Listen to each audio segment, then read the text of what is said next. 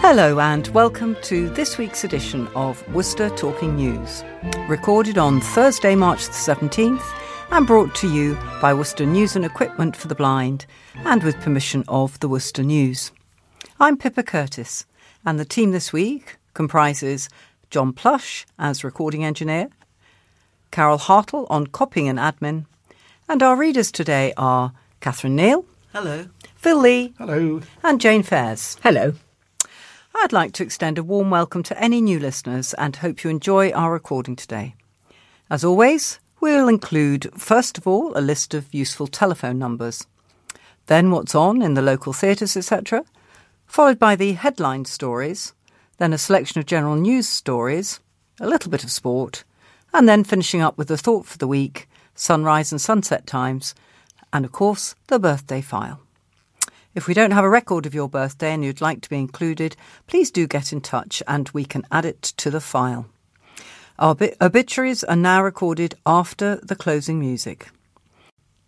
We do like to hear from you, so if you have any comments or problems, a message can be left on the answer phone on 01905 767 766.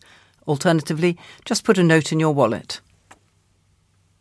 Finally, the service is free to users, but if you'd like to make a donation, it can be sent to Colin Chance House, Wilds Lane, Worcester, WR5 1DA. So let's start this week with the telephone numbers, which Jane is going to read for us. Wilds Lane, 01905 767 766. Listeners should be aware that this is not manned daily and need to be patient if a reply is required. Police non-emergency 101. NHS direct 111.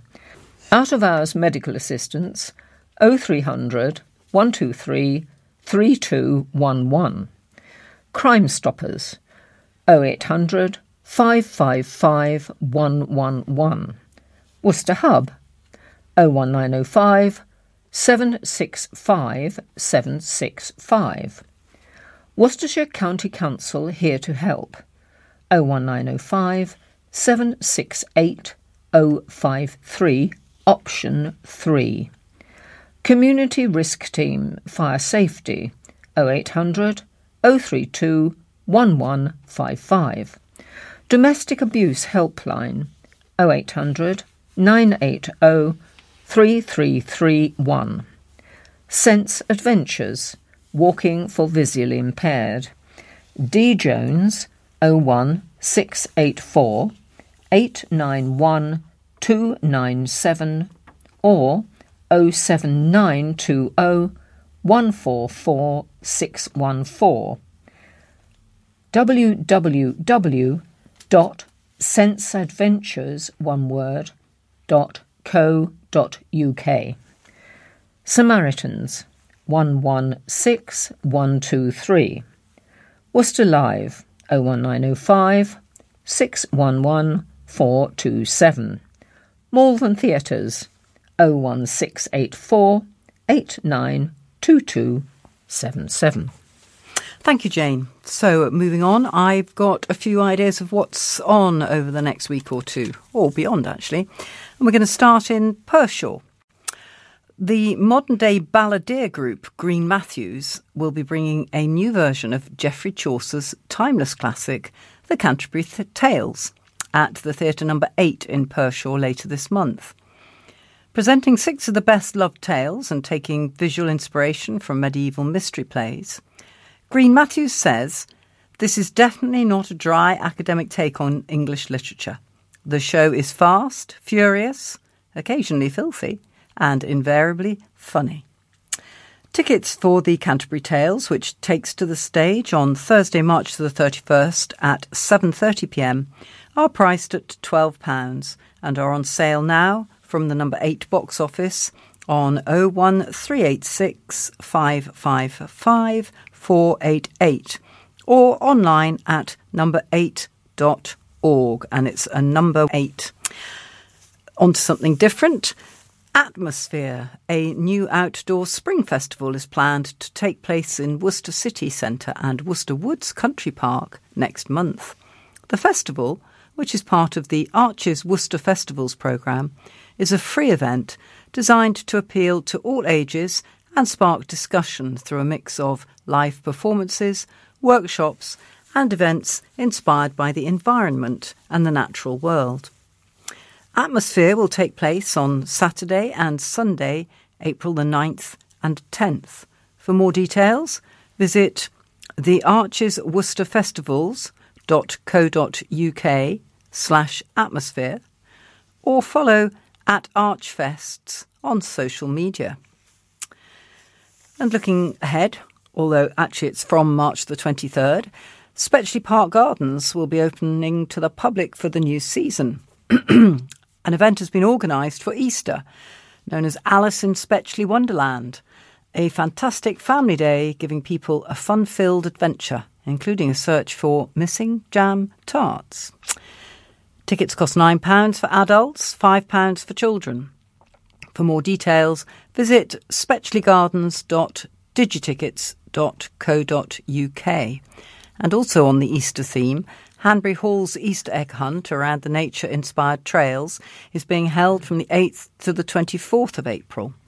The price of the trail is £3 per child and includes a trail map, pencil and a chocolate egg at the end. To book, visit guide2.co.uk.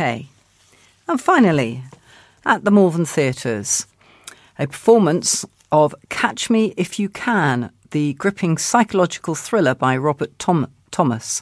And that's going to happen between Monday the 21st to Saturday the 26th of March.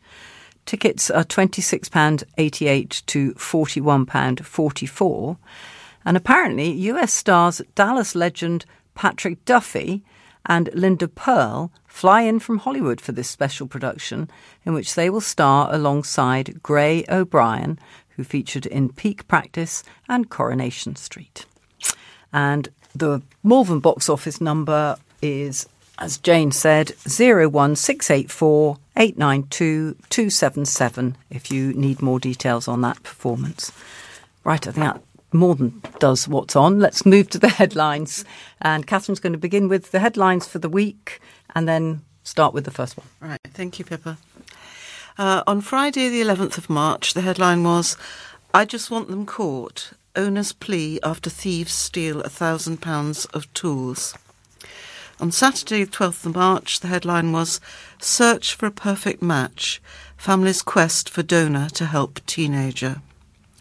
Monday the 14th of March, drunken assault on police. Tuesday the 15th of March, delays as line blocked. Day of long waits after person hit by train. Wednesday the 16th of March, drug seizure inside police raid as it finds more than 200 cannabis plants. And Thursday the 17th of March, There With Ukraine. 5p of every edition sold today will be donated to help the people of Ukraine. So, the headline story then for Friday March the 11th. I just want them caught. Brazen thieves have been caught on CCTV shoving tools in their pockets at an independent business. The pair came into Link Tools in Warndon, stealing £1,000 worth of cordless tools, including DeWalt and Makita drills, routers and nail guns. A manager said the thefts had a significant financial impact on their independent business. CCTV has caught one of the men looking about before kneeling down and shoving the drills into his inside Gillette pocket. In the background, a second man can be seen keeping a lookout at the business in Cranham Industrial Estate, Shipston Close. Gary Looker, who co-owns the business, said, We're a small independent business with branches in Malvern and Worcester. It has a significant financial impact on the business, considering the margins we have to sell at to be competitive and make a living. Myself and my fellow directors put our heart and soul into making this business work, and we live and breathe it. Mr. Looker said he just wanted to have the pair caught and dealt with by police. They were in our Worcester store at around 3:30pm yesterday. The value of tools stolen is approximately £1,000, and they took cordless tools. They were DeWalt and Makita brands and included drills, routers and nail guns. We've shared the CCTV video of the two men helping themselves to the tools on the Link Tools Facebook page. I just want them caught. The video shows the one man wearing a black top, black gilet, black shorts and black socks. He has brown hair and starts with his back to the camera before stooping to put the tools into his gilet.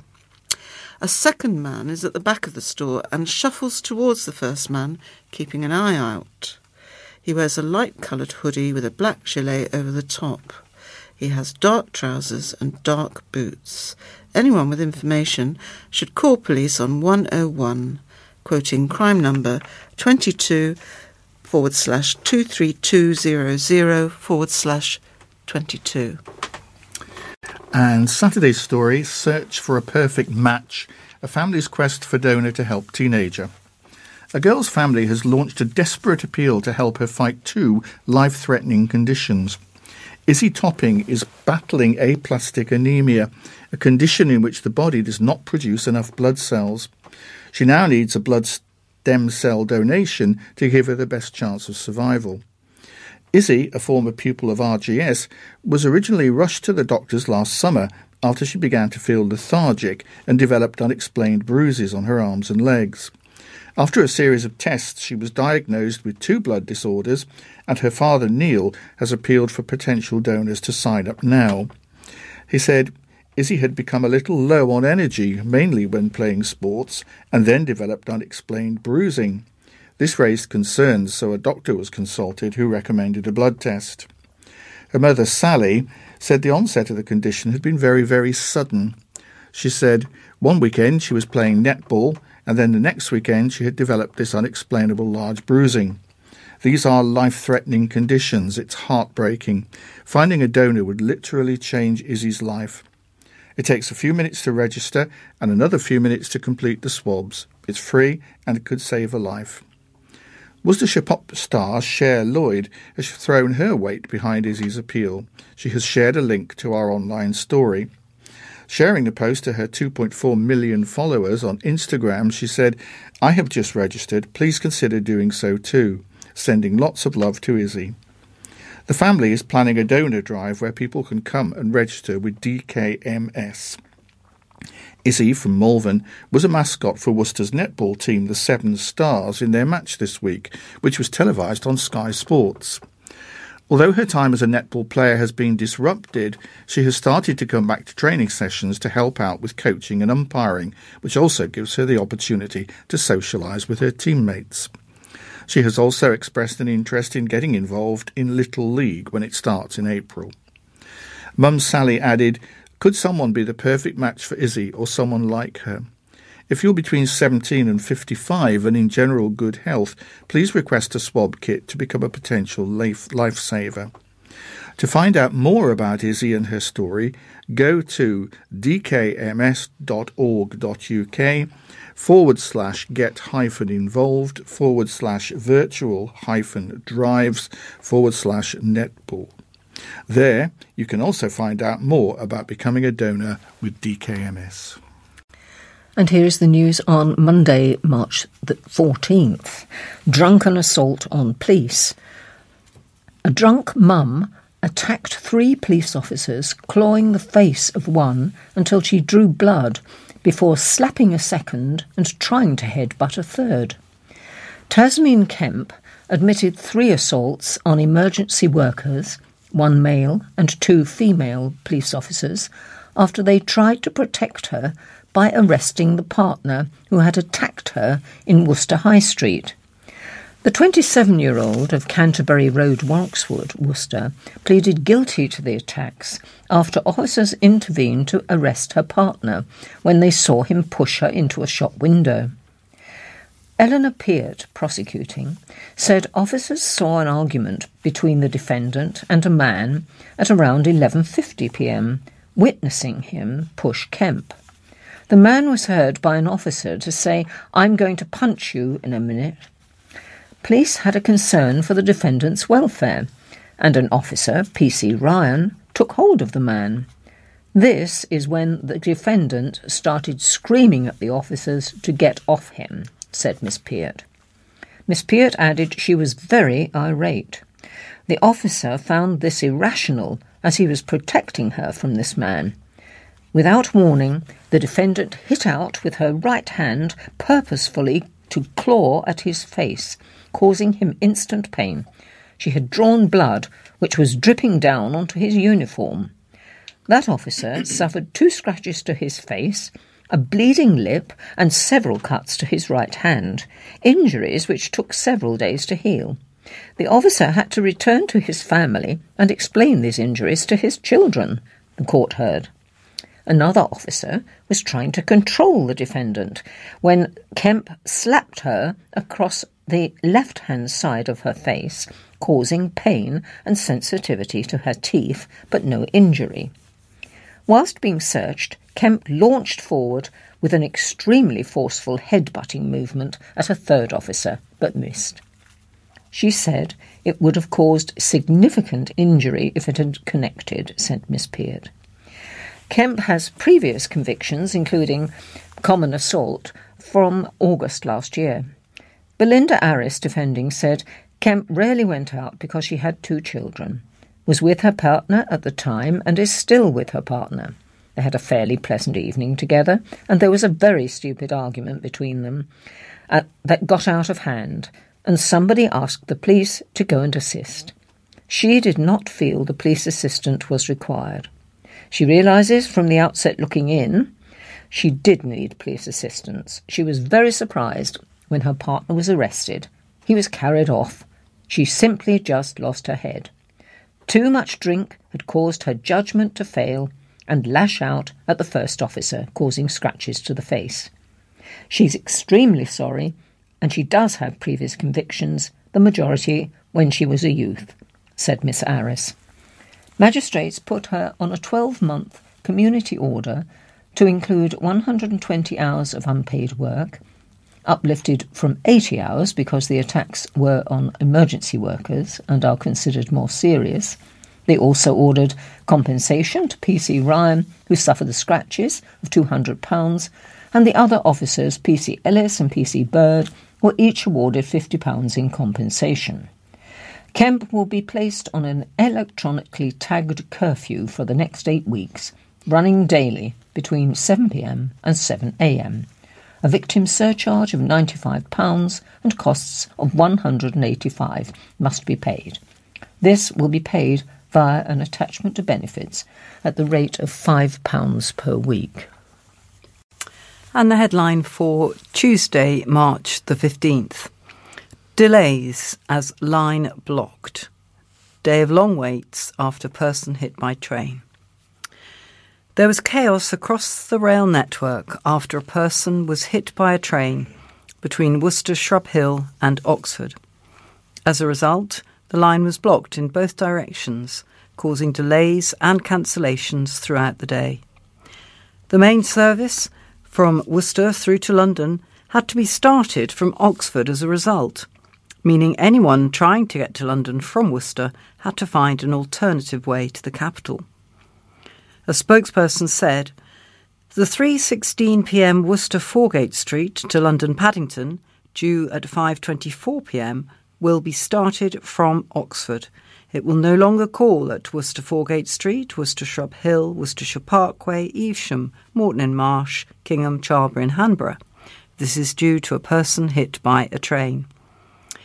GWR did not identify the person hit by the train or say whether they were injured. Announcing the incident, Great Western Railway said replacement bus services were being put on to help passengers affected. In an online update, they said, due to a person hit by a train between Oxford and Worcester Shrub Hill, all lines are blocked. West Midland Railway are conveying passengers between Worcester Shrub Hill and Hereford in both directions until further notice. Transport for Wales are conveying passengers between Hereford and Newport, South Wales, in both directions until further notice. Arrangements have been made for Great Western Railway tickets to be accepted for these journeys. Later on in the day, GWR announced the line had reopened fully, but that passengers should expect further delays. One commuter trying to catch the train in the city told Worcester News they'd been held back by around half an hour while the incident was resolved. And the headline for Wednesday, March the 16th was drug seizure. Inside police raid as it finds more than 200 cannabis plants. There's a very dramatic photograph of the police raid. With a loud crash, police battered down a door during a raid on a 200-plus plant cannabis farm in Worcester and arrested the suspected live-in farmer. Officers, some kitted out in body armour and helmets, smashed open the door of a semi-detached house in Canterbury Road, Ronkswood, Worcester, shortly before 9 a.m. yesterday. Shouts of "Police!" reverberated through the house on the corner of Canterbury Road and Newtown Road as a team of officers charged inside, led by PC Alan Fuegueredo, nicknamed Fig. He worked the lock before a colleague used the enforcer, dubbed the Big Red Key, to deliver 3 heavy blows which caused the door to fly open.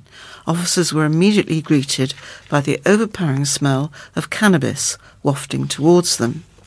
Once inside, the team from West Mercia Police found around an estimated 230 cannabis plants, some 5 feet tall, in a house specially adapted for the purpose, and a man suspected of being responsible for the grow. There were an estimated 150 plants downstairs and 80 more in a preparation room upstairs. An Albanian male inside was arrested on suspicion of cultivation of cannabis and abstracting electricity, handcuffed and taken from the property to be interviewed at the police station. Drivers queuing up at the junction with Newtown Road craned their heads to get a peek at the frenetic activity outside the house. The warrant was well timed. Officers believed that some of the more mature plants were close to being harvested. If they had left the raid any later, vital evidence would have been lost or potentially sold on in deals to users on the streets of Worcester. The house itself had been specially adapted for the purpose of the grow, with fans, lighting, heating and a ventilation system installed.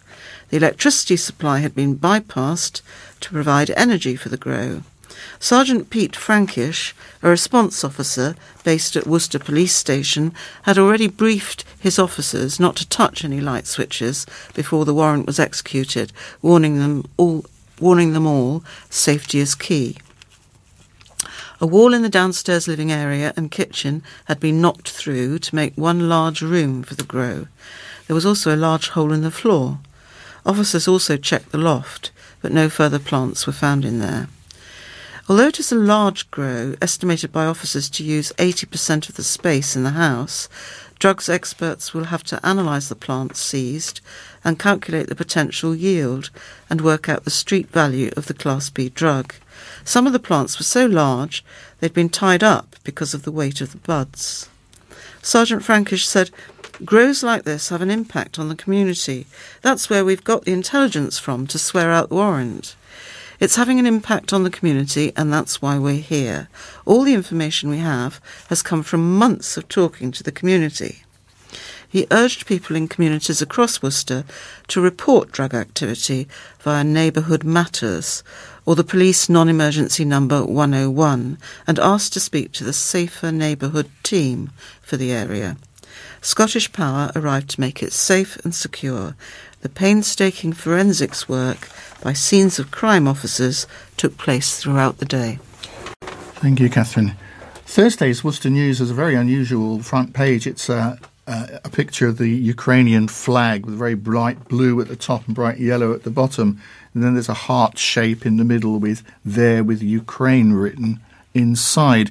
Stephanie Priest, the editor, says later on in the issue, "It is incredibly rare for editors to hand over their front page, even rarer for us all to convey one simple message, but we hope that by doing so we make a strong statement." And the headline is "Another Day to Make Donations." A Worcester charity is taking donations for Ukrainian refugees again this Friday after being overwhelmed by people's generosity last week. Like You has been running collections for Ukraine since the humanitarian crisis began and has been able to send 3 large donations to distribution centres. The charity, which runs a migrant support centre and a community cafe, has praised the response to its appeal for help last week. Thank you to everyone for help and support in our collection. Thank you to volunteers and to Carl Munson for kindly driving to Redditch with all the donations.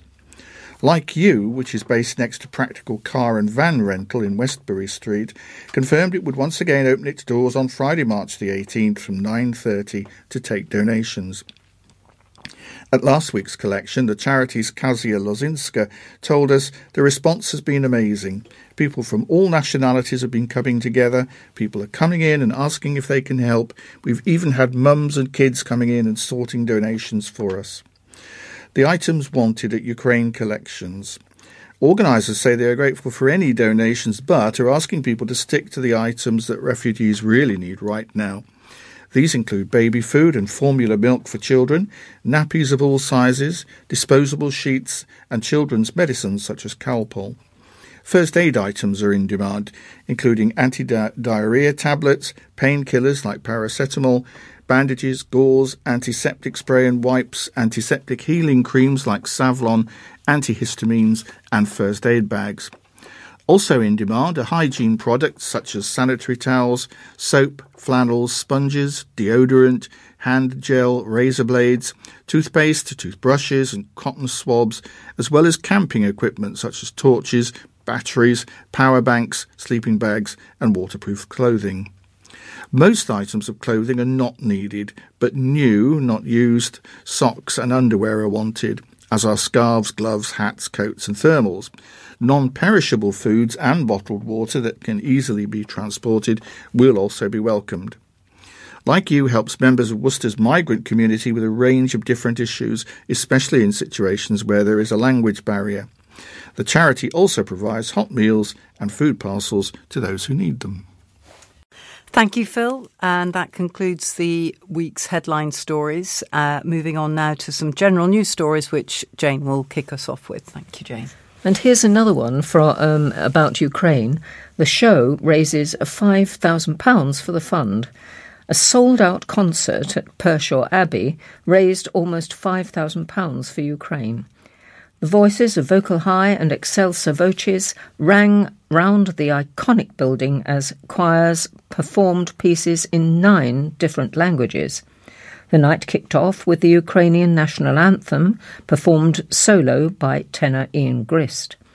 Pershaw musicians Paula Evans and Chris Long run the 2 choirs and play an integral part in Friday's concert themselves. Paula directed Vocal High before a solo performance of a chant by Hildegard of Bingen in a dark abbey, which was said to be spine-tingling. Chris, meanwhile, performed piano for both choirs, guiding the audience through the evening and introducing the stories behind the music. The organisers said, "We had the idea for the concert on Sunday morning. We cleared it with the vicar that afternoon, and by 9 a.m. the next morning, people were queuing outside for tickets.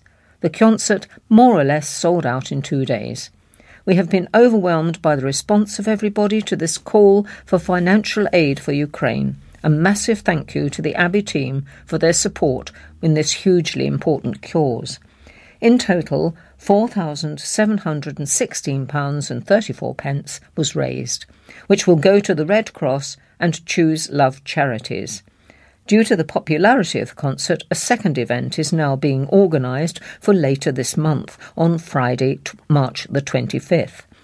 Trudy Burge, spokesperson for the Abbey, believes the town may have raised £10,000 in the last week, thanks not only to the concert but various other events taking place too.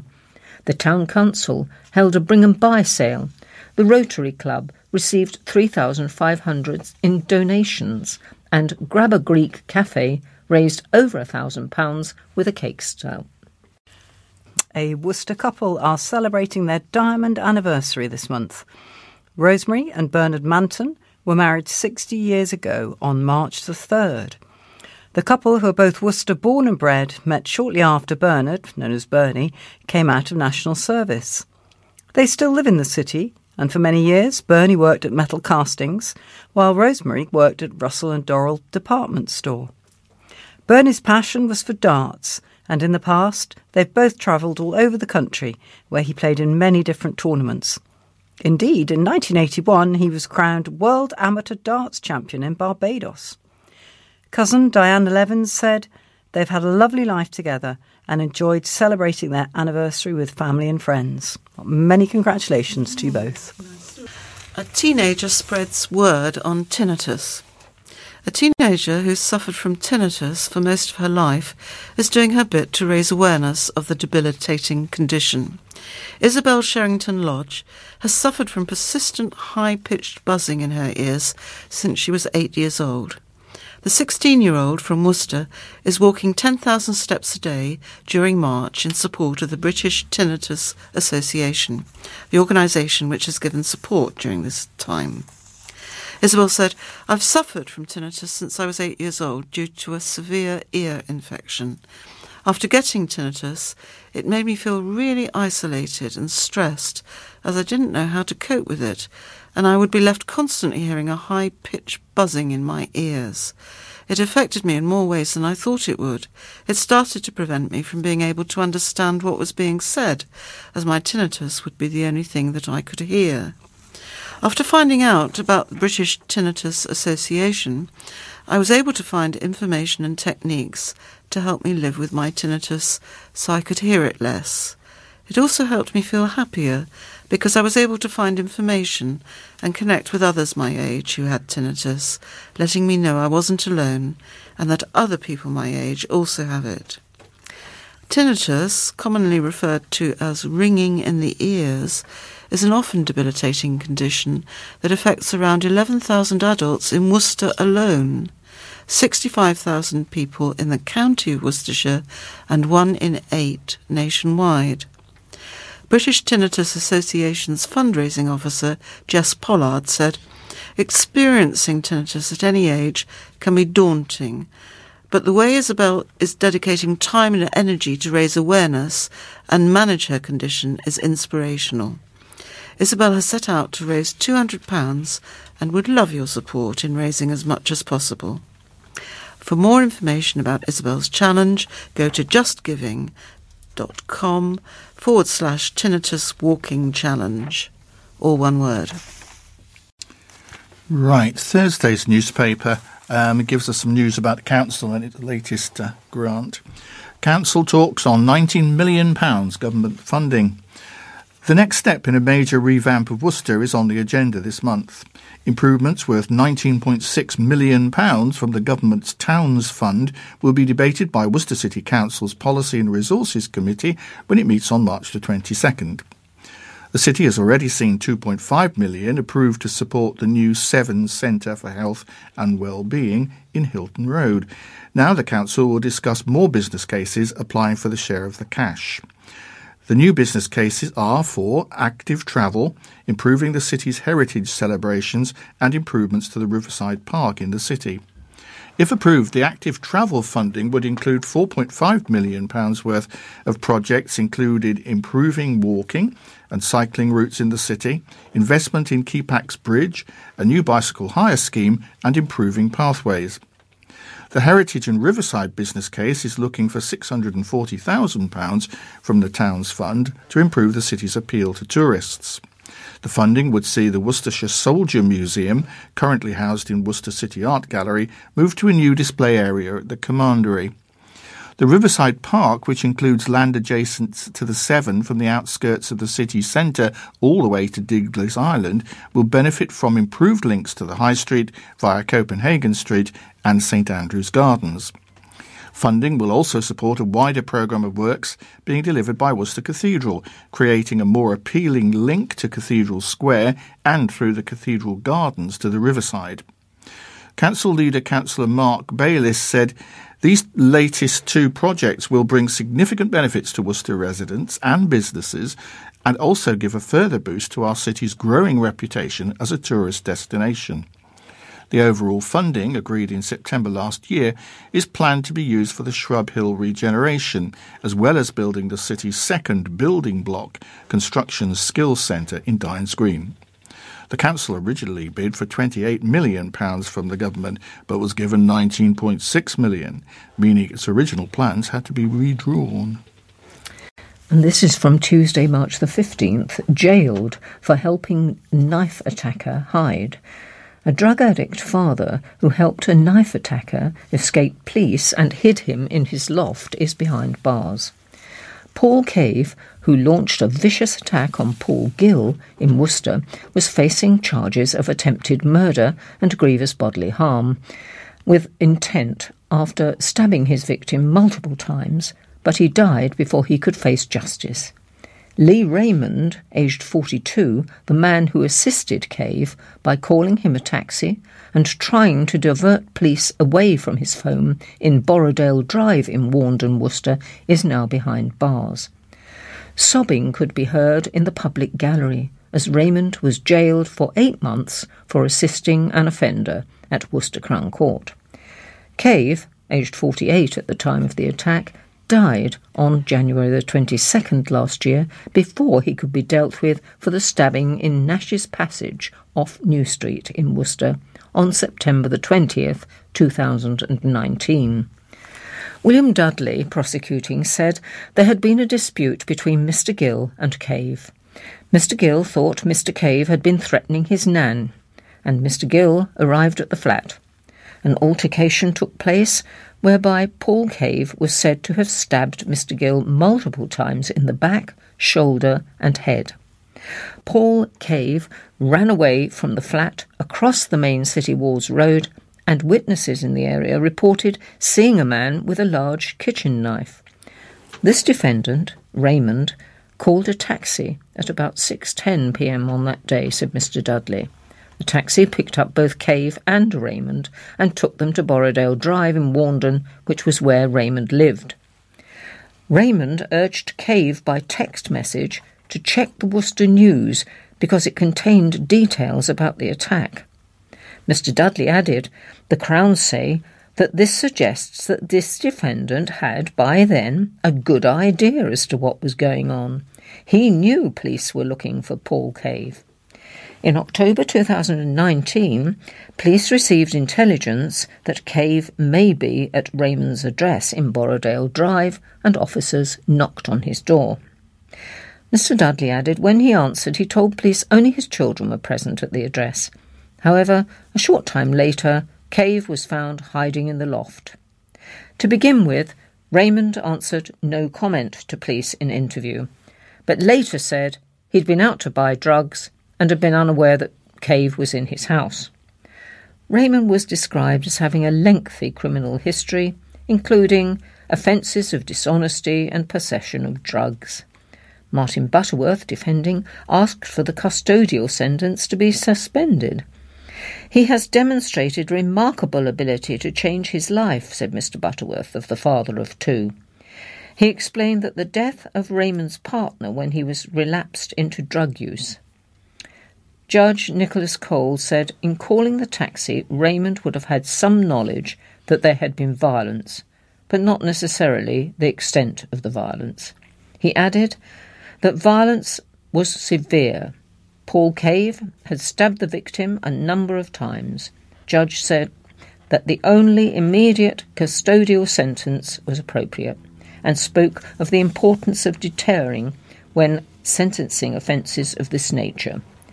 Raymond was told he can expect to serve half of the 8 months in custody and half in the community on licence. The Passion Play is coming to Worcester City Centre in April. The Worcester Passion Play will be performed on Good Friday, that's April the 15th, in Cathedral Square. The open-air performance will detail the story of the day that Jesus was arrested, tried and crucified before rising from the dead on Easter Sunday. At the start of last year, 50 people began rehearsing from churches across Worcester for the performance, which then had to be delayed due to the pandemic. John Inge, the Bishop of Worcester, was due to have been playing a role and has said he will be reprising the role in a video posted on the Worcester Passion Play's Facebook page last year. He said, "I was due to play one of the thieves crucified alongside Jesus. Next year I will be strung up outside the cathedral for all to see, and for those wondering, I will be playing the bad thief, typecast. It is really exciting. Worcester has not seen anything like it before.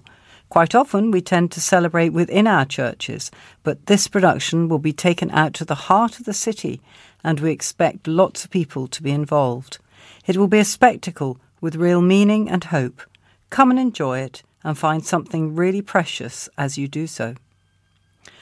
The play is being directed by Tim Crow, who is delighted so many of the original cast have reprised their original roles for this year's production. He said, "There has been a real sense of community in the preparation for the Passion Play. Whenever a group of actors come together, there's a sense of team, but it's gone on even further and has felt like family. The 90-minute performance is a partnership between the Worcester Passion Play Limited and the Christian theatre group Wintershall. Worcester is one of 10 cities in the UK producing The Passion of Jesus in association with Wintershall's Trafalgar Square production. The event will be free to attend for all those wishing to see the performance."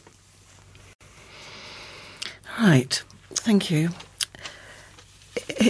Here's a list of the biggest planning applications in the city that have all been submitted in the last 12 months but are still waiting for a decision from planners at Worcester City Council. The first is 50 homes on former Tolladine Golf Course off Darwin Avenue. Up to 50 homes could still be built on the former Tolladine Golf Course in Worcester, despite 2 rejections by the City Council's Planning Committee. After a second attempt to get planning permission was rejected by councillors in December, Housing Association Bromford has now launched an appeal with the government's planning inspectorate, which could see the decision overturned. Secondly, demolition of former Sansom Walk swimming pool for 40 homes. Sanctuary Housing revealed its proposals to build a mix of 40 affordable 2 to 4 bed homes and 1 bed flats on the site of the former Sansom Walk swimming pool in Worcester last year. The former swimming pool closed at the end of 2016 and was finally demolished this summer. Thirdly, a care home off London Road. Arden Croft has put forward plans which would see a new 61-bed care home built on land off the busy London Road in Worcester. Neighbours close by say the wildlife-filled green space would be destroyed if the care home is allowed to be built. A decision was due to be made by the Council's Planning Committee in February, but was pulled from the agenda at the last minute. Fourthly, a care home in Northwick. The 70-bed care home could be built on land known as the Donkey Field off Northwick Road in Worcester, but whilst in the city, a decision will be made by Wychavon District Council. Council planners rejected proposals to build an 80-bed care home on the same land last year. Northwick Developments put the plan back on the table in January, but reduced the size of the care home slightly to 70 beds. Next, 15 flats in Lowersmoor. The proposals would see the 4-storey apartment building built behind the Firefly pub and various other buildings in Lowersmoor in Worcester. Then there's 14 flats in Foregate Street. Victoria House in Worcester's Foregate Street would become 14 flats under proposals by the Barnet Property Group. The upper floors of the Grade 2 listed building have been empty for several years and have fallen into a state of disrepair. The next one is the conversion of the former Powell's Care Home in Ombersley Road into an HMO, which means a house of multiple occupation. New plans would see the former Powell's residential home in Ombersley Road converted into an HMO.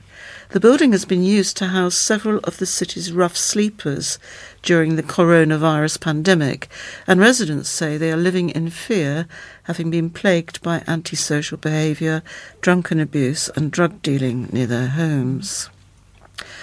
The next one is conversion of former Garibaldi Inn in St John's into flats.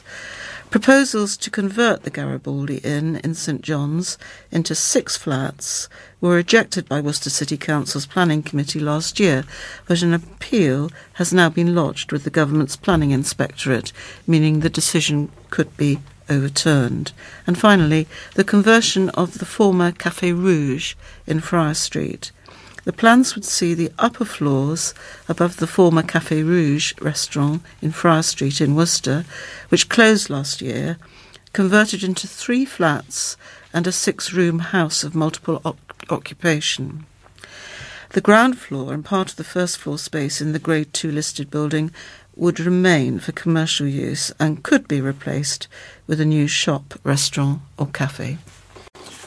Thank you, Catherine. Saturday's newspaper, staff on their knees, and it's accompanied by a photograph of a line of ambulances waiting outside Worcestershire Royal. Exhausted hospital staff and paramedics have been brought to their knees by huge handover delays, an investigation has found. A report by Worcestershire County Council has described the toll that long delays have taken on staff and patients, and how the region was one of the worst performing in the country when it came to ambulance handover delays at the end of last year. The average handover at the Alexandra Hospital in Redditch took around 16 minutes, compared with the average wait of an hour and 45 minutes at Worcestershire Royal. At points, the delay in handover time from ambulance to hospital was twice as bad in the West Midlands than in the East Midlands, and was worse than the rest of the country combined, according to the scrutiny report by the Council's Health and Overview Scrutiny Committee. Health bosses in the region have now outlined how they will cut delays to the amount of time it takes for patients to be transferred, including ensuring the right people are attending A&E and making sure patients leave on time when they are fit to do so. At the end of October, there were 205 people still in hospital 24 hours after they were judged as medically fit to leave. Significant concerns were raised in the report, with many exhausted staff said to be on their knees and reduced to tears by work and left unable to take time off.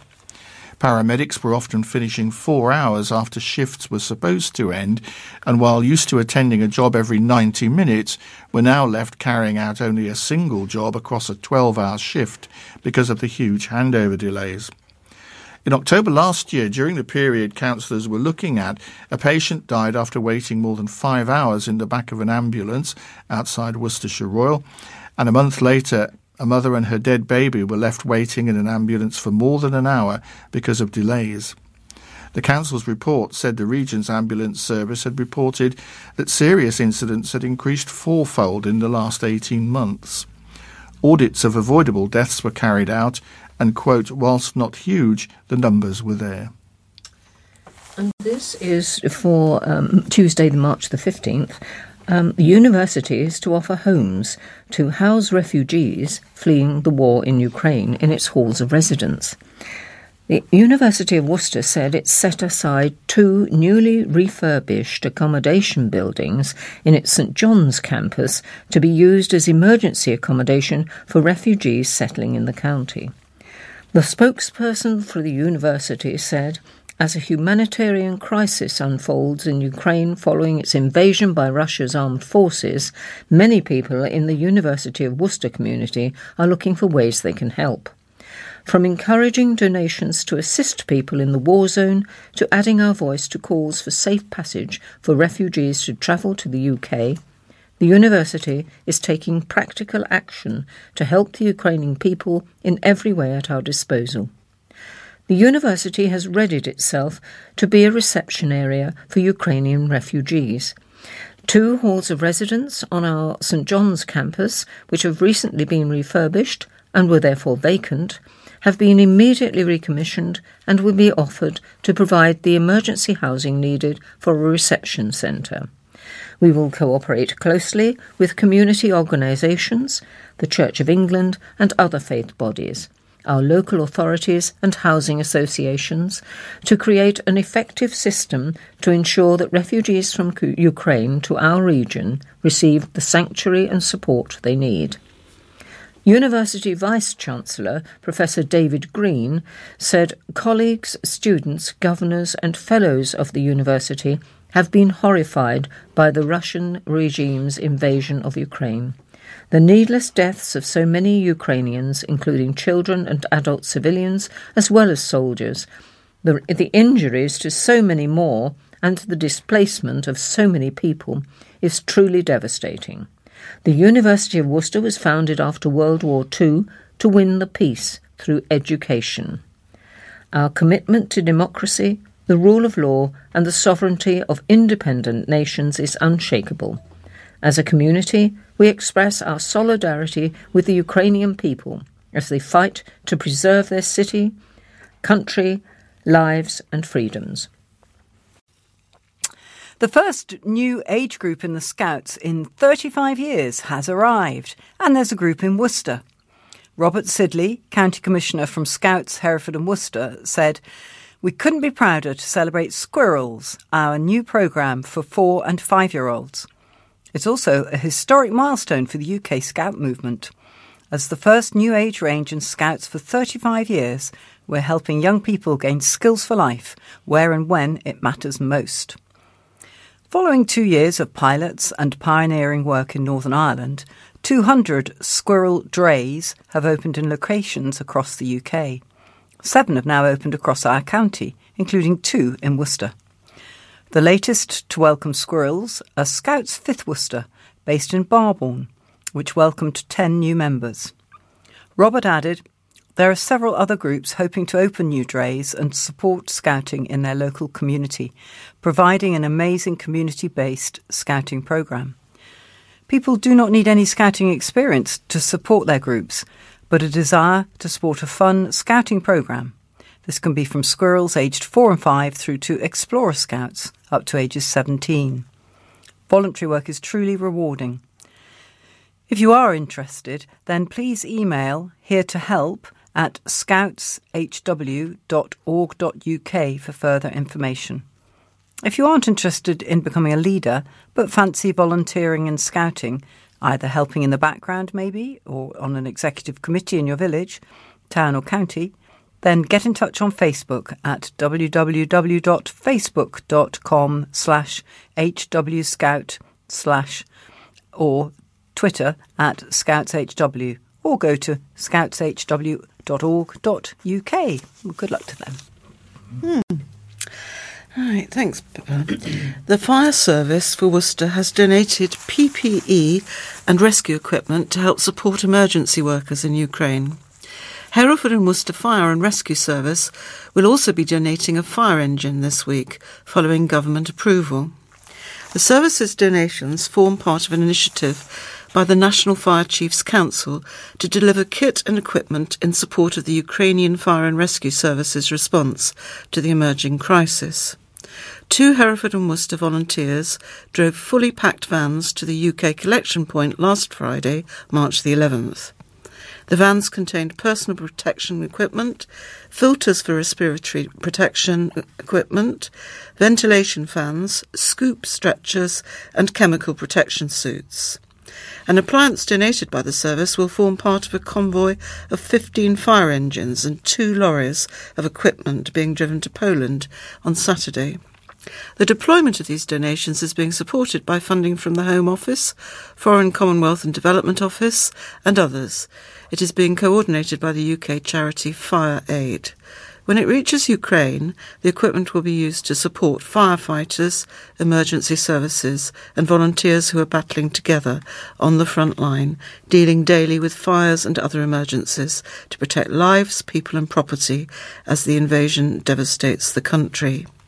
Area Commander John Butlin, Assistant Director for Response at the Hereford and Worcester Service, said, "This is an extremely worthy cause for the service to be supporting. I would like to thank everyone who's volunteered to drive the equipment to the collection point this weekend and those that have assisted in prepping the equipment and the appliance at high speed to get it ready in time." Claire Hoyland, project manager for Fire Aid, said, following the invasion of Ukraine, our members immediately mobilised to gather equipment and aid to donate to their Ukrainian counterparts. Fire Aid members have been working in partnership with Ukrainian emergency services since 2012, and we're proud to be coordinating this unprecedented emergency response on behalf of the UK fire sector.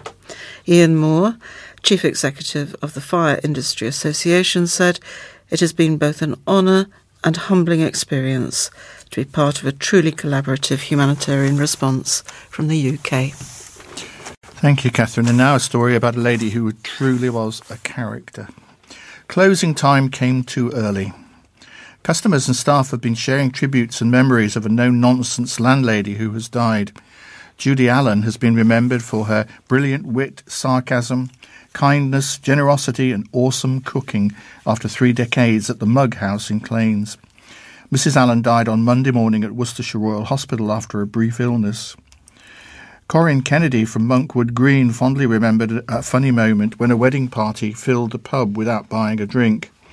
Incidentally, I point out that the pub is virtually in the churchyard at Claines, so there's always been that strange symbiosis. She said, never forget cold lunchtime when an entire wedding party invaded the bar because the church was not yet open. We customers were getting crowded out until Judy came in and shouted, this isn't a bleeping bus shelter. If you're not drinking, kindly vacate the premises. Or something along those lines. We have very fond memories of her, Russ, that's her son, and a great pub. She will be greatly missed. Mrs Allen was well known for enjoying a glass of red wine and wearing an apron when she worked in the pub's kitchens. Staff member Jan Femby said, closing time came too early, Judy. You should have gone on forever. Your brilliant wit and sarcasm will be truly missed. Others remembered Judy for her kindness and ability to make people feel welcome when they visited the pub in Claims. Karen Cresswell from Wolverhampton paid tribute. Myself and my husband have been going to the Mugg House for 28 years when we camp at Mill House. Judy always made us feel welcome. It came to feel as if it were our own local. We have become very fond of Judy and will miss her dearly. And this is Friday, March the 11th. My mum was screaming.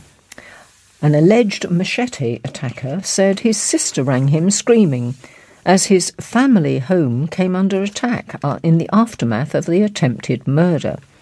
Usman Multani, speaking from the witness box at Worcester Crown Court on Tuesday, said his house in Ronkswood came under attack following the assault on Owais Salim, but he denied fleeing Worcester in the aftermath, being armed or hurting anyone, calling the victim a good kid. Mr Salim, who has also given evidence, described how he was struck with bats and machetes in Miles Lane on Worcester during an attack at 1 a.m. on Sunday, November the 24th, 2019.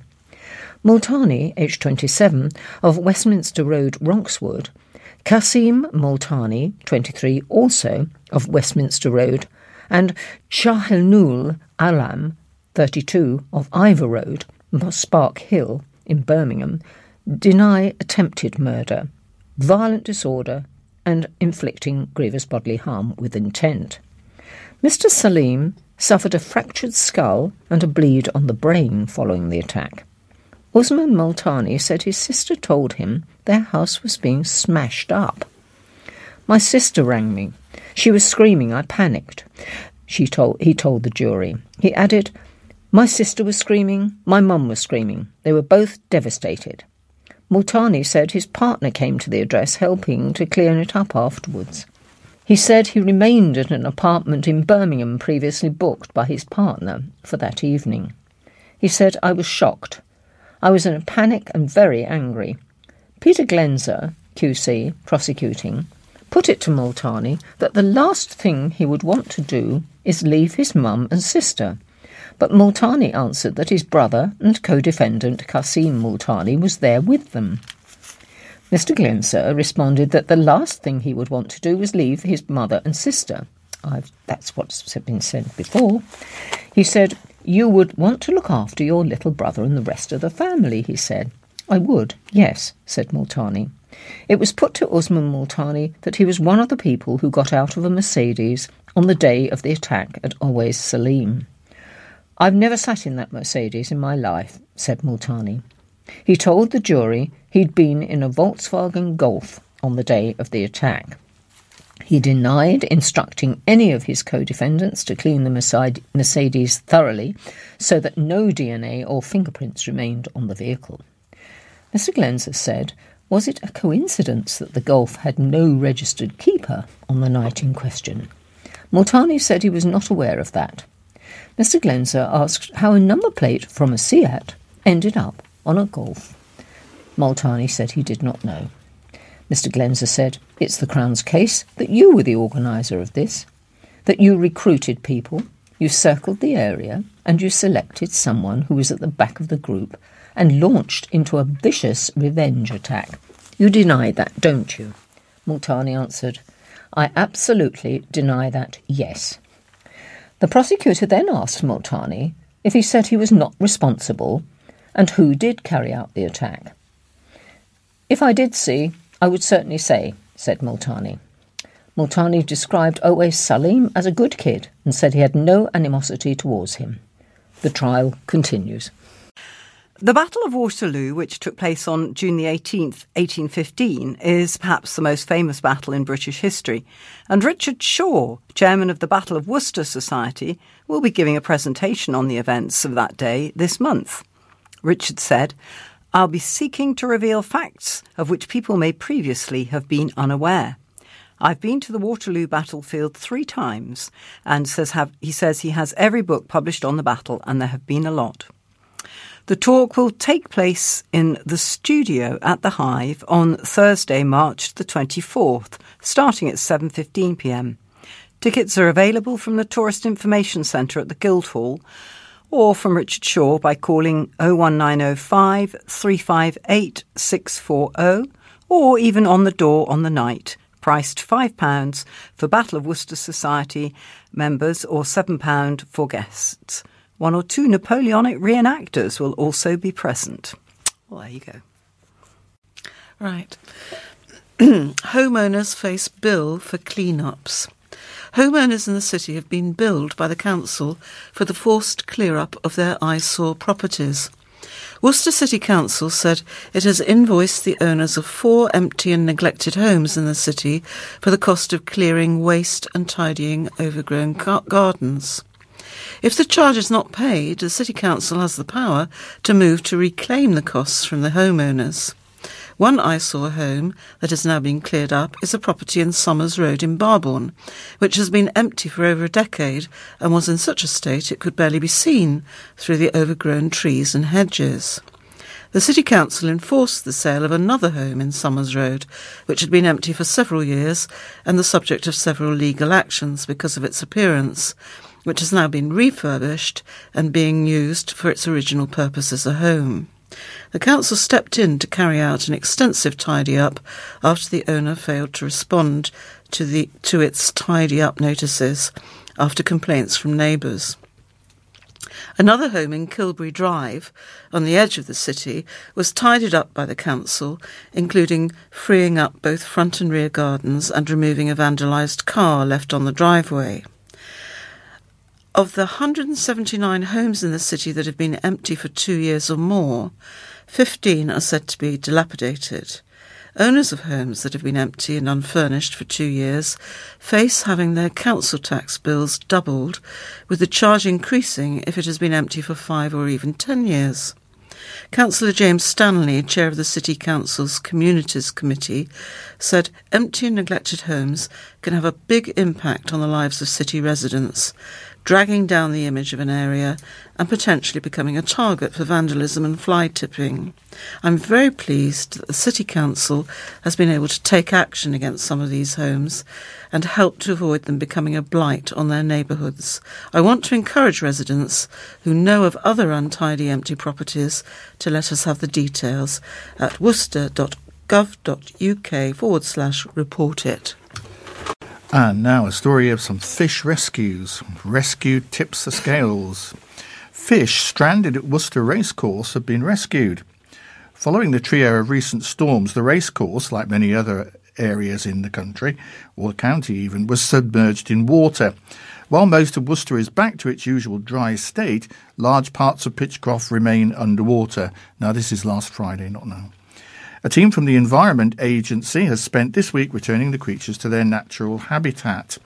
Environment Agency Fisheries Technical Specialist for Worcestershire, Chris Bainger, said flood recovery work includes fish rescues wherever possible. The Environment Agency's fisheries officers rescued a number of specimen fish stranded due to floods at Worcester Racecourse, returning these specimens to their rightful place, the River Severn. That's place spelt P-L-A-C-E, by the way.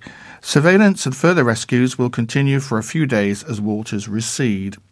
A huge variety of species were found in the floodwaters, including roach, perch, bream, pike, dace and salmon. Mr. Bainger encourages anyone who sees fish stranded or in distress to contact the Environment Agency on 0800 807 060. Meanwhile, with the season opener a little over a month away, the rescue effort couldn't come as more of a relief for the team at the racecourse. A spokesperson said, "Great work by the Environment Agency, scooping up all the stranded fish at Worcester Racecourse and placing them back in the river where they belong." This is not the first time that fish have found themselves in this unusual habitat. In 2020, just before the first lockdown of the pandemic, the Environment Agency rescued thousands of fish from the racecourse following those floods. In total, more than £400 worth of fish were saved. That's pounds imperial weight. And this is It's Not a Home Without a Gnome. A Barbourne man has been making, painting and selling gnomes, donating the proceeds to a different charity each month. He started his gnome surgery last year and has since then painted, created or revitalised over 200 gnomes.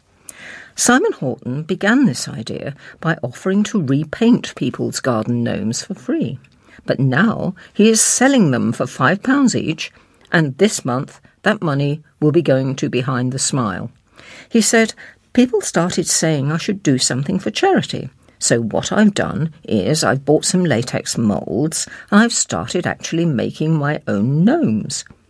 Whatever I make from the gnomes all goes to a selected charity. I plan on changing the charity every couple of months, so this couple of months are Behind the Smile, a charity helping bereavement through suicide and raises awareness of mental health issues. The next one after that will be Acorns Children's Hospice." Mr. Horton learned how to make gnomes through reading about it online and teaching himself. He added, "They're not all perfect. Some have little quirky indentations, but I class that as part of their character. People can have the colour they want. I've even done a few mascots for people's clubs and things like that. I did one for a lady whose mum is in a local choir called I Sing, so she bought a gnome from the internet and asked me if I would paint it in that club's colours. I painted the symbol on his top, and that went down well, and the lady said it made her cry when she saw it." People can find out more about Mr. Horton's gnome surgery and order a gnome themselves through his Facebook page. And I intend to do just that. Children in Worcester and Malvern donned their pyjamas and took the plunge to take part in local baby and child swim school Puddle Ducks Pyjama Week. The event, run by Puddle Ducks Worcestershire last month, was lots of fun for everyone involved, but also taught the little swimmers and their families vital swimming techniques, especially how it would feel if they ever found themselves in water fully clothed. As the first pyjama week since before the pandemic, everyone was very excited to take part. It is often the favourite lesson for many little swimmers and many teachers, with the fun exercises helping children to remember key skills for staying safe in the water. Suzanne Horton of Puddle Ducks Worcestershire said, "It is so important for children to learn about water safety and survival techniques in the water, especially after so many months out of the pool due to the pandemic. Our Pyjama Week helps children to experience how it feels to be submerged in water fully clothed and what actions they would take to reach safety. with the summer months on the way and many families spending holidays or trips out by the water, these skills are more important than ever. But of course, it is also a lot of fun, wearing your favourite pyjamas, jumping in the water and completing activities is a novelty all children enjoy and a memory that will stay with them, helping them if they ever find themselves in trouble in the water. Everyone involved had a lot of fun. For more information about Puddle Ducks Worcestershire, call 01905 888 346 or go to puddleducks.com Worcestershire. Well, from a story about the very young to a story about the very old. Tributes have been paid to a woman of 107 years who always looked on the bright side of life. Ruth Thomas's funeral was held on Tuesday with over 120 mourners filling St Mary's Church in Kempsey. She died peacefully on Tuesday, February the 22nd at the Lawns Care Home just 5 days after turning 107.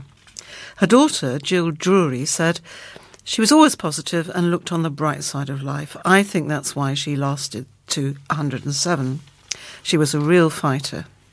Mrs. Thomas was well known in the Worcestershire village for running the swimming pool that was outside the lawns and the Queen's Head. Mrs. Drury said she was very efficient at running the swimming pool. It was where all the young people congregated and enjoyed themselves because there weren't youth clubs, so we all went to the pool. She really was really good at it and kept a strict eye on everything. It was so well run. That's where I met my husband Keith when we were 13, and we will be celebrating our 55th wedding anniversary next week. The pool was family run and her husband Bert did the technical things and me, my husband and brother Leslie would all muck in. Worcester Cathedral Guild of Bell Ringers sounded the bells in tribute to Mrs. Thomas at her funeral. She lived in the village before moving into the Firs, then to the Lawns Care Home, both in Kempsey. Staff at the Lawns appealed in Worcester News for birthday cards for her 107th birthday, which was on Thursday, February the 17th. At the time, the manager, Melanie Dawson, said, "She's always been a happy lady, and if you asked her the secret of a long life, she would say it was her positive outlook." She received over 500 cards from school children, Kempsey residents and well-wishers from across the country. Talking about her 107 years, her daughter said she was born in the First World War, saw the Second World War and even saw everything being invented, televisions, radios, washing machines and then space travel. She saw the introduction of all those things that we take for granted and also saw a lot of change too. The story from Wednesday's newspaper, fined for bar abuse. A drunk woman who entered a city pub in disguise because she'd been barred hurled abuse at a barmaid who told her to leave. Despite having a scarf around her face, Gemma Holmes was recognised by staff at the Royal Exchange and told to leave the pub in the Cornmarket, Worcester.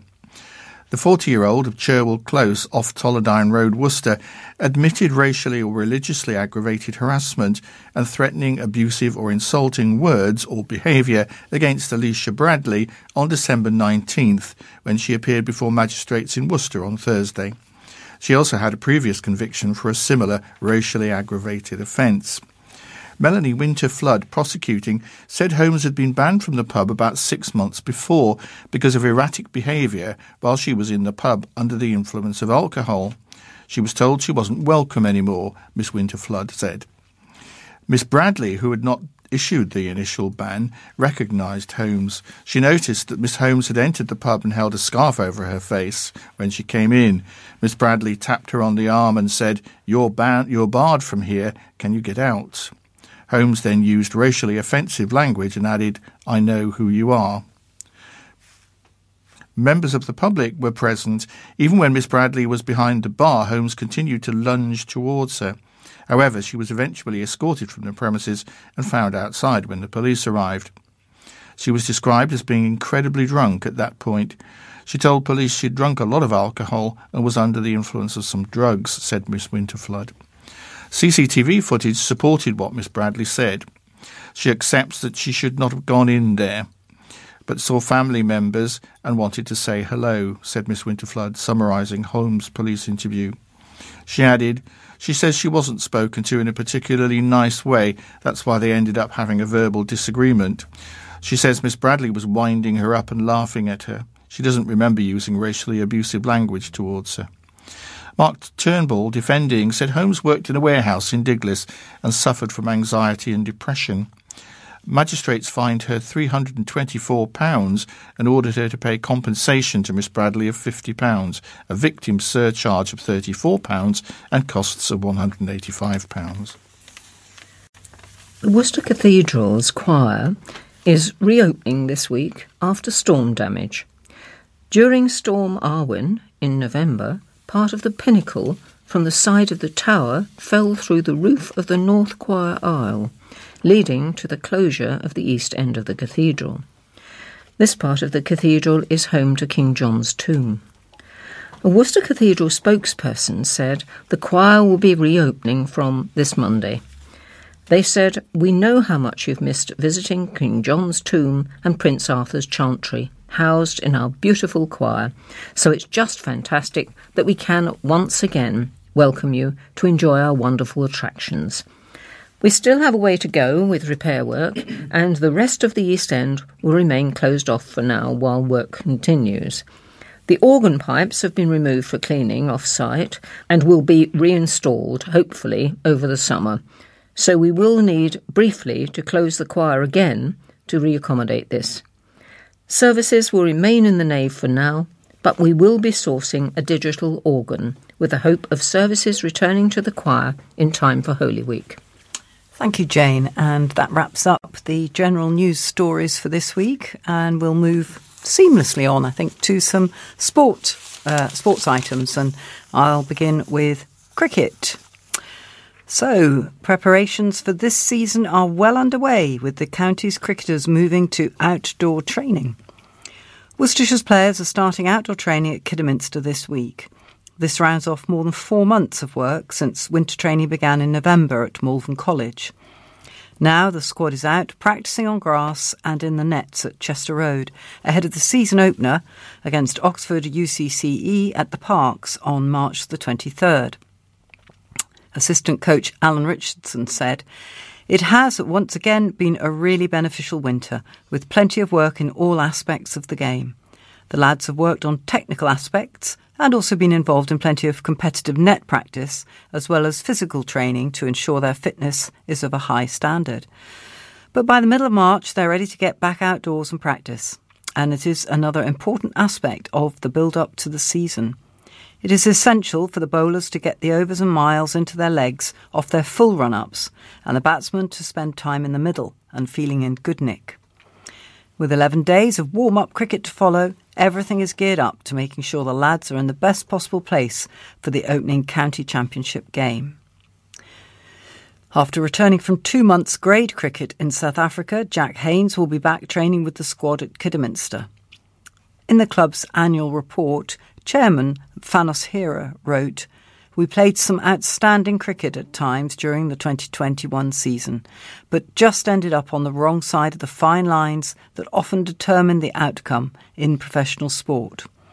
We saw some great resolve and character from players in difficult situations, including twice against the champions Essex to earn honourable draws.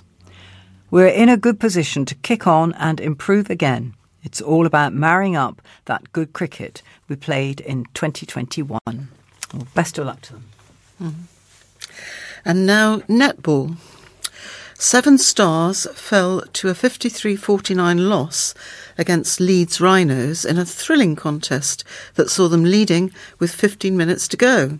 The team led after the first quarter, to the delight of the home crowd at the University of Worcester Arena, but in a swing of fortunes ended up down by 5 at the end of the second. Stars fought back for a slender lead going into the final quarter, but despite an improved performance, it was the Rhinos who took the 3 points after 4 fast goals in the closing stages. The result leaves Stars second from the bottom in the Netball Super League. Stars move on to the next game at home to Loughborough Lightning at the University of Gloucester Arena on Saturday at 6 p.m. I'm going to dodge back to cricket now. New arrivals add some variety. New left-handers will give Worcestershire a touch of variety, head coach Alex Gidman has said. Gidman was speaking about new recruits Ed Pollock and Taylor Cornell, who, along with Maureen Alley, represent the only Southpaws in the county's squad after Ross Whiteley's departure. Gidman said, in addition to giving some variety in training, the pair will also create different scenarios and combinations with the bat against opposing sides. He said, to be honest, it's been a weakness of ours not to have enough left-handers, and we'd only got one in Mo for white ball cricket with Ross Whiteley leaving. It does make a big difference because a lot of the time we've had very similar batters, right-handed, all 5 feet 10 or 11 inches, with very similar styles.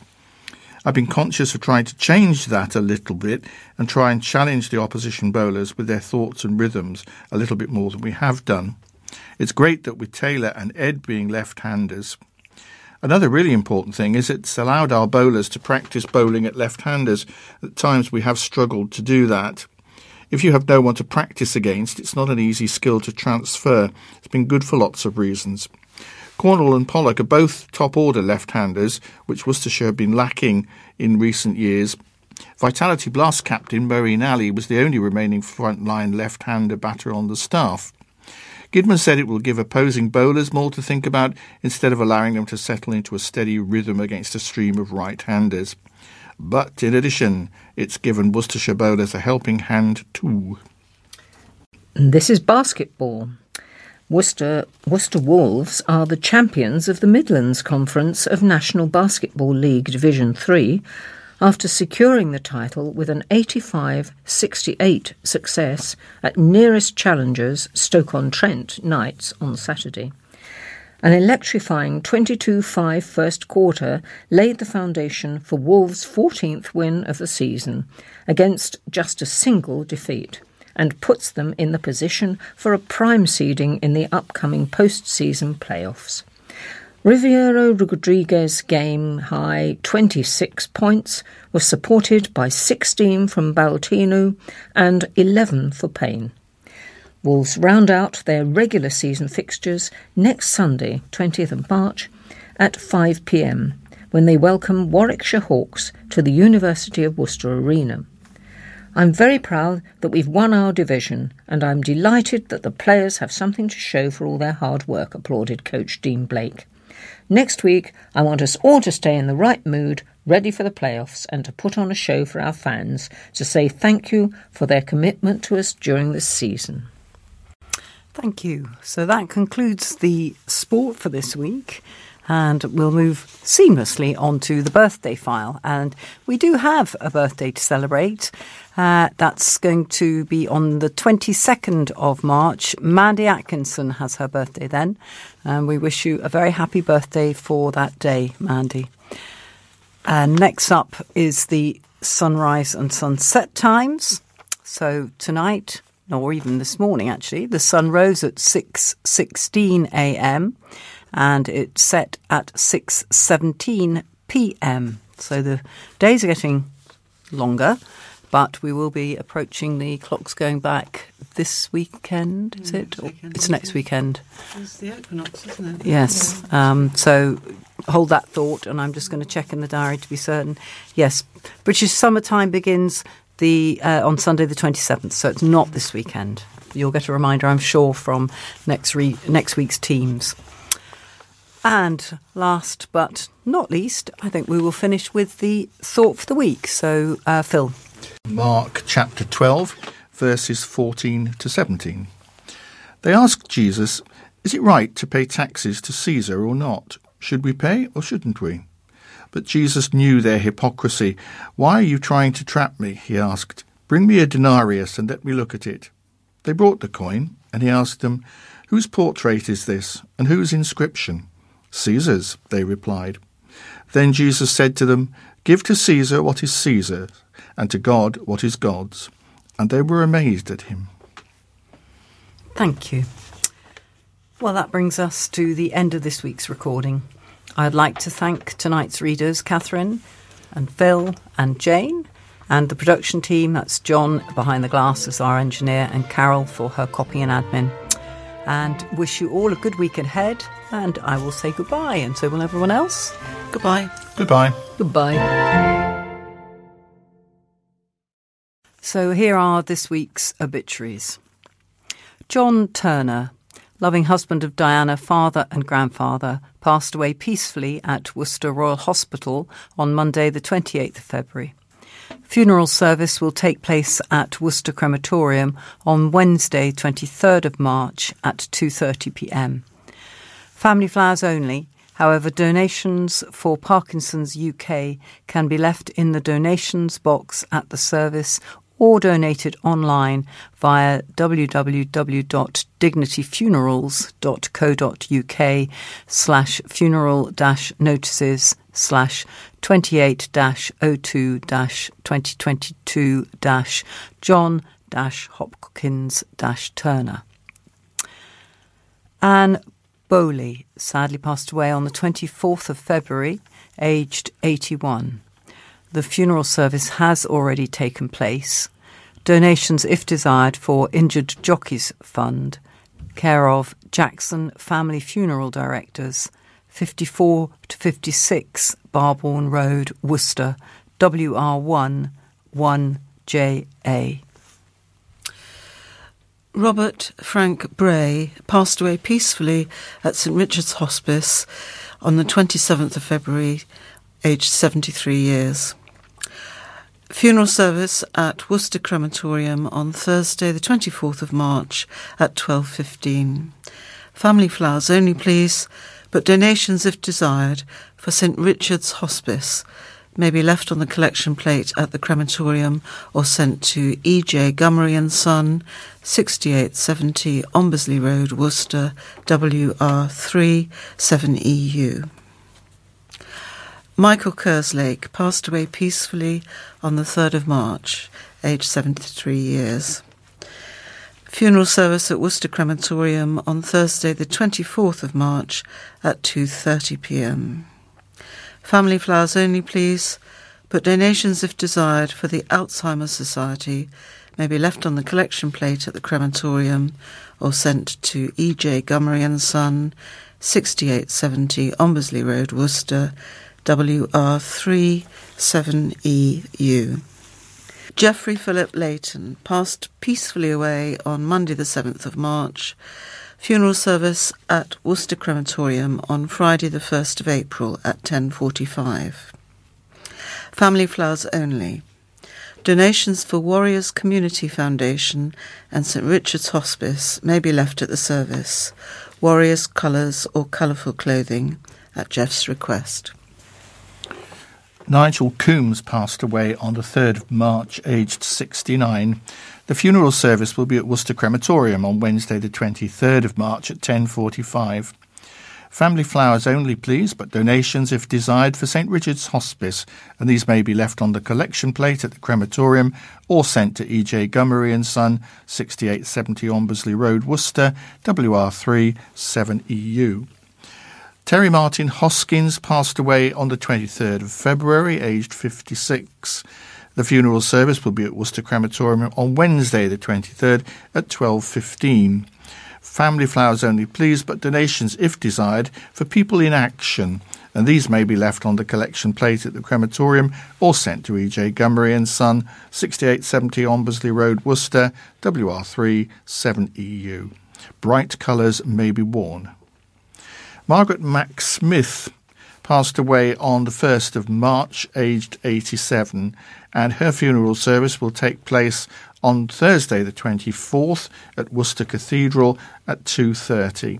Family flowers only, please, but donations, if desired, to Worcester Cathedral.